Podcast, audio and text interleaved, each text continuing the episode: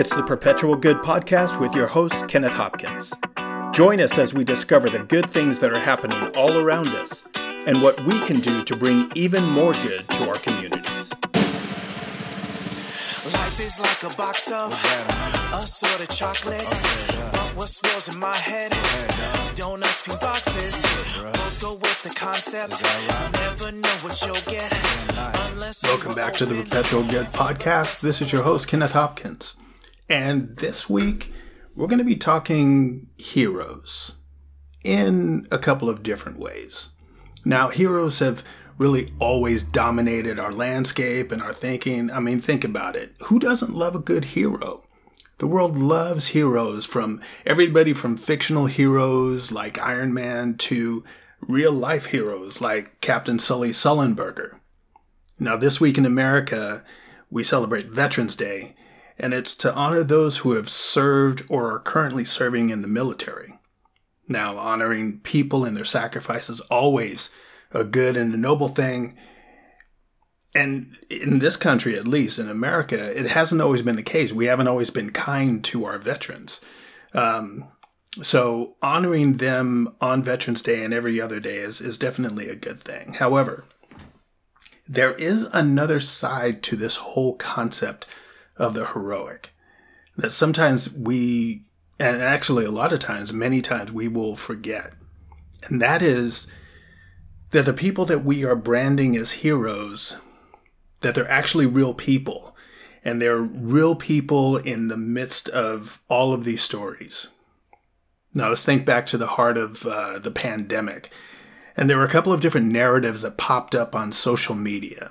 And first, there were people that were praising the medical workers, applauding them for their tireless efforts at, at treating the patients and having to deal with uh, this very deadly disease.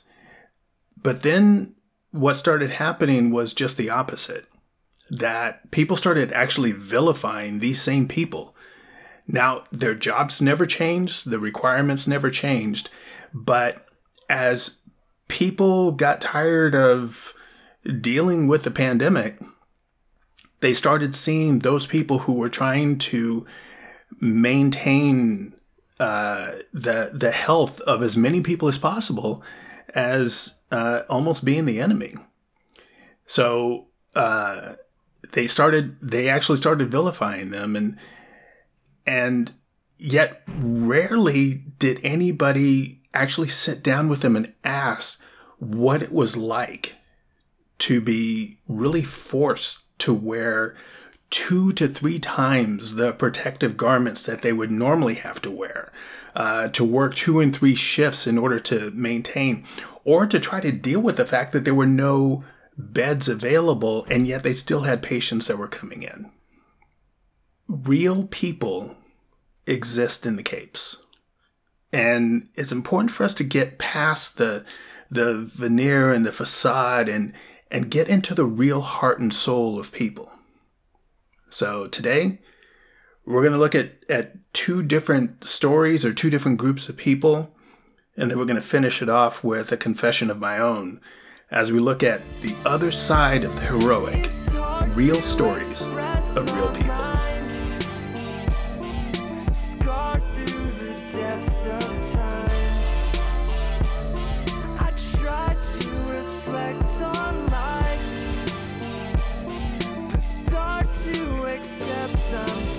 So many tears evaporated from my cheekbones, spitting truth in the booth and the street. When people say they want to buy you a beer, they th- thank you for your service, it makes me really uncomfortable. Because I don't know what service we did necessarily, you know? And it's almost like a weird um, compulsion on on civilians' part, you know. Now you know I love a good story, so allow me to elaborate a little bit. Uh, when I was born, my dad was stationed at Beale Air Force Base in Marysville, California. And I grew up with a love of fighter jets and spy planes. The, uh, the F 14 Tomcat and the SR 71 are still my favorite planes. Now, personally, I came close to enlisting a couple of times, but it never actually worked out for me. But my youngest son Josh, however, he did enlist and he served faithfully in the Army National Guard. So I'm the I'm, a, I'm an army brat and I'm also the father of a military man. And as the father of a military man, I know full well the weight of sacrifice that comes with enlisting. And when Josh told me, I had to trust him that he was doing the right thing when he uh, when he enlisted and also when he told me that he was uh, preparing to deploy. Um, I really had to trust him in that and, and, and know that even though those deployments were canceled, I still carried with me that reality of that commitment and what it could have cost him and the rest of our family. So all, I say all of that to say this. When I see service people, I become one of the first people to get in their face and thank them for their service. Now, each time I have done this, the soldiers that I have done this to, they're very, I guess the word would be accommodating. And, and I say accommodating because in a situation like that, you can't be anything but. You can't reject the appreciation. You can't make a scene. You can't uh, go off on the people saying, you don't know what I've been through um, and the people that are around really have the same view of you as as the person who is giving you praise. In the eyes of the people around, you're a hero. But when you get behind that shield, behind that cape, you find that not every soldier really wants or welcomes that praise. It's probably um, one of my least favorite things um, anybody could say to me um, is thanking me for my service. Because um, personally, I don't think I did anything uh, good or right while on deployment. Um, I think if folks really knew um, some of the things that they were thanking me for or other people for, um, they would be, you know, disgusted. Um, I think the whole thanking, uh, you know, soldiers for their service is another way that our government kind of puts veterans on this pedestal where, you know, they want us to be looked at as heroes and they want society to think that way. And it's, you know, the best way to do it is just thank a veteran for a service and that person feels good about their day. There are times when we as people feel the need to connect with individuals, to really in some way identify with them, and to encourage them in their situation. Too many times, however, that, that connection comes off well intentioned, but also very wrong. Here's an example. Um, when my sister passed, there were very kind and well intentioned people that actually told me that she was in a better place or that God saw what was ahead and decided that this was better. This was right on the heels of my sister passing. Now, these people weren't trying to be mean. They weren't trying to, um, uh, they weren't trying to do anything bad. But something happens when, when situations come up there's there's something very uncomfortable about sit either sitting in the silence or admitting that you really have no idea of what it means to be that person in that situation. And so what do we do? We we we blurt out things that we think are going to be uh, accepted and comforting, and yet in those situations, it, it's not always the case. So now, it just, you know, thinking about it, now when I see a soldier, I realize that I really don't know what to say.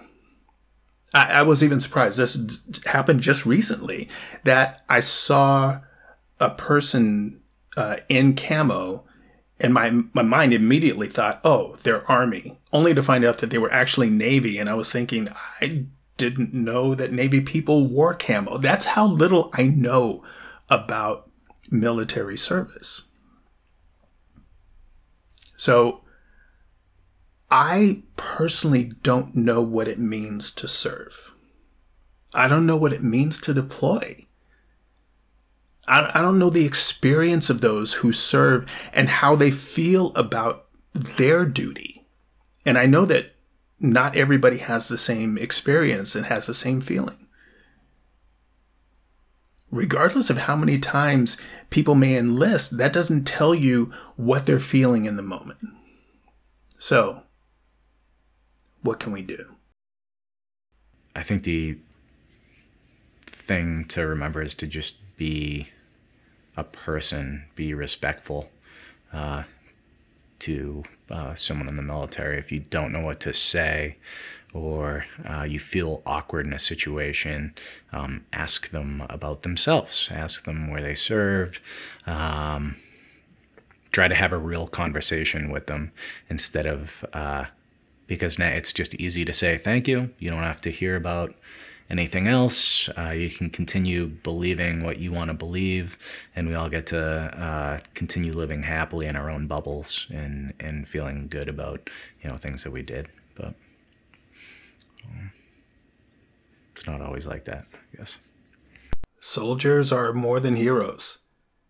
They are people with families and dreams and desires. There are neighbors whose kids go to the school down the street and whose dogs bark a little too much. There are also people who have had experiences, most of which we will never understand.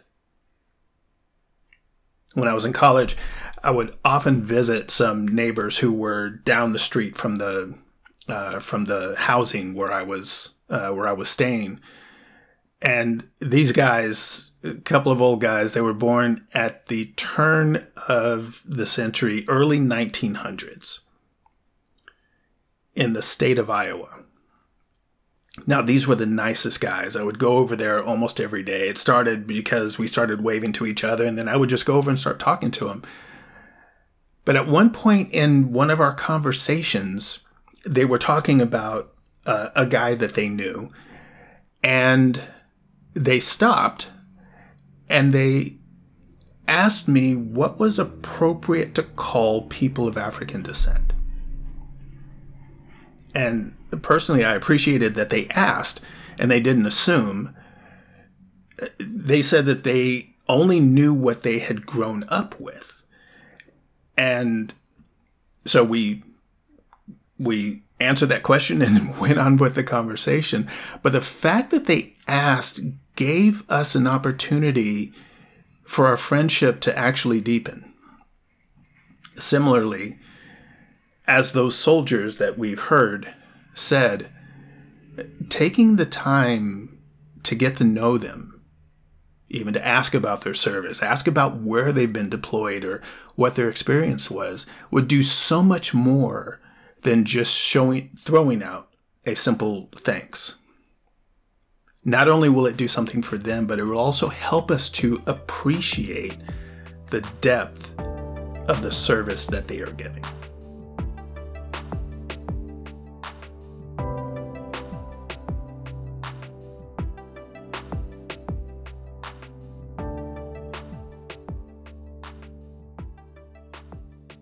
We are not able to treat our patients. We are seeing patients dying. Now, on the complete opposite side, of the story of the soldiers is a story of the people who are impacted by war. And this is one of the reasons why some of the soldiers may feel the way that they do. Now, this particular uh, story, um, and we're only going to talk briefly about it, but this is about a conflict in the Tigray region of Ethiopia, uh, northern Ethiopia. This area has actually been ravaged by a civil war for the past two years. Now, according to the UN, over 5 million people have been negatively impacted. Actually, everybody in the region has been impacted, but 5 million people have been impacted either by food shortages or by uh, medicine shortages um, because as part of this conflict, what some of those who are fighting have done is they've blocked all of the supplies going in and out of the region. Almost every kind of medicine that's required for treatment of patients has not come to the hospital. We are no longer professionals who treat patients, but we tell bad news. The bad news is you have this, this illness, but um, sorry, uh, we cannot, uh, we are sorry, we cannot treat you. So people are trying to win this war, but at what cost? Now, there is a doctor who has been uh, serving in that area, Dr. Fasika Amdeslasie. He's been serving in that area. And the hard part for him is as he tries to do what his profession would allow him to do, and that is to treat people and to, to make them better, he's been faced with actually having no medicine on the shelves. So he can't treat people. He can't uh, he can't bandage people up and he can't deal with any of the diseases or problems that are presenting themselves because of this conflict. So people will come in and he says, on the one hand, I can tell you what's going on. I can tell you that you have this disease or you have this problem. But the bad news is I can't do anything for you, and so I'm going to have to send you home. These are the other sides of the stories that we don't we don't hear enough about. The sides where soldiers don't come home because they've given their life for the service of their of their country. I I was walking the dogs this morning and I saw on somebody's car uh, just a, a little sticker that said, For those I love, I gave my life. And there's a story there. There's a heroic story there. But there's also a deep, deep wound that exists that only the family knows.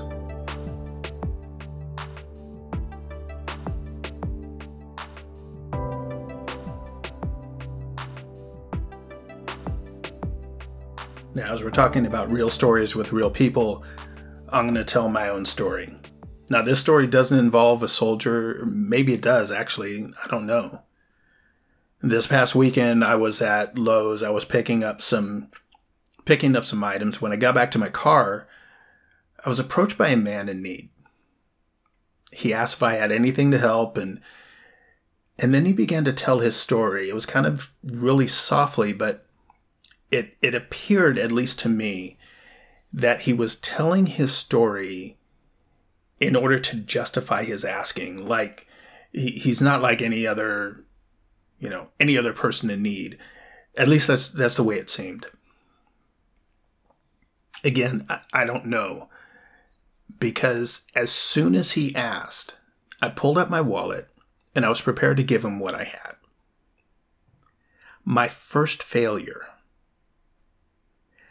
my actions and this is this is to me this is my mirror in front of my face but my actions showed that my ability to give him something was more important than the reality of his situation.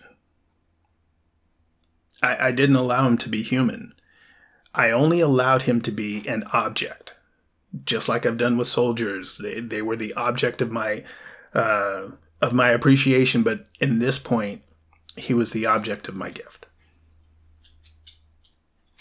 I asked him his name, and, and that was my means of connecting with him, but I didn't ask him anything else. So I gave him the money and he left. And then I loaded my car and I left.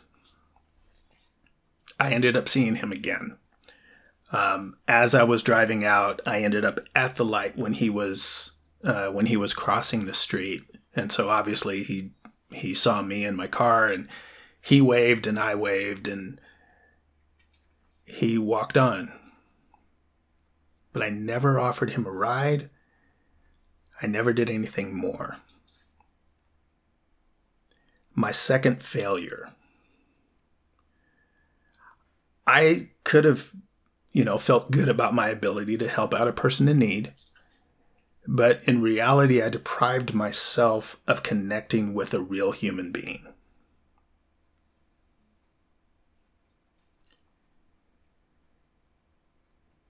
So, as we focus here on perpetuating good, on being good for our communities, on being good for the people around us, my challenge to you and to me is to be brave enough to go deeper, to be willing to sit in the uncomfortableness of our lack of understanding and connect not with heroes, but with real people.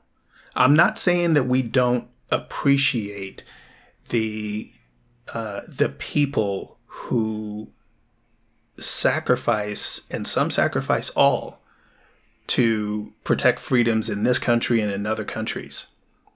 But what I'm saying is that when we go about our way to appreciate them that we're not just looking at a uniform and saying, oh, thank you for your service, but that we actually connect with Patricia or to Michael or to Ahmed or to whoever is in that uniform.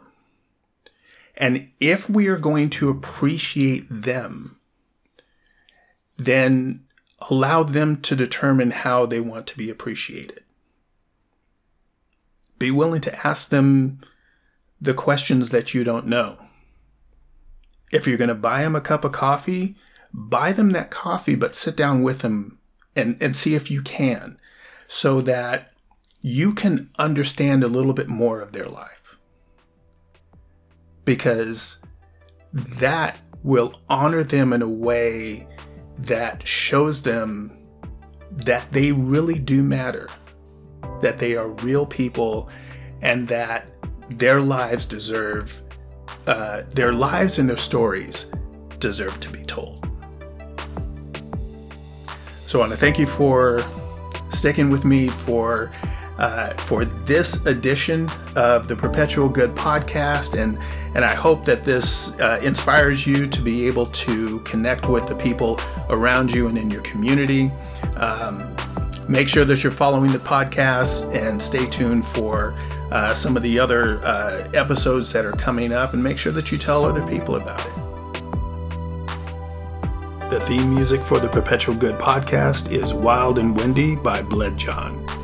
Additional music, Hard to Express, also by Bled John, and Soaring Above the Waves by Roll Up Music. The interviews with the soldiers are from the Meat Grinder documentary available on YouTube. Have a great week, and we'll talk to you again next week on the Perpetual Good Podcast.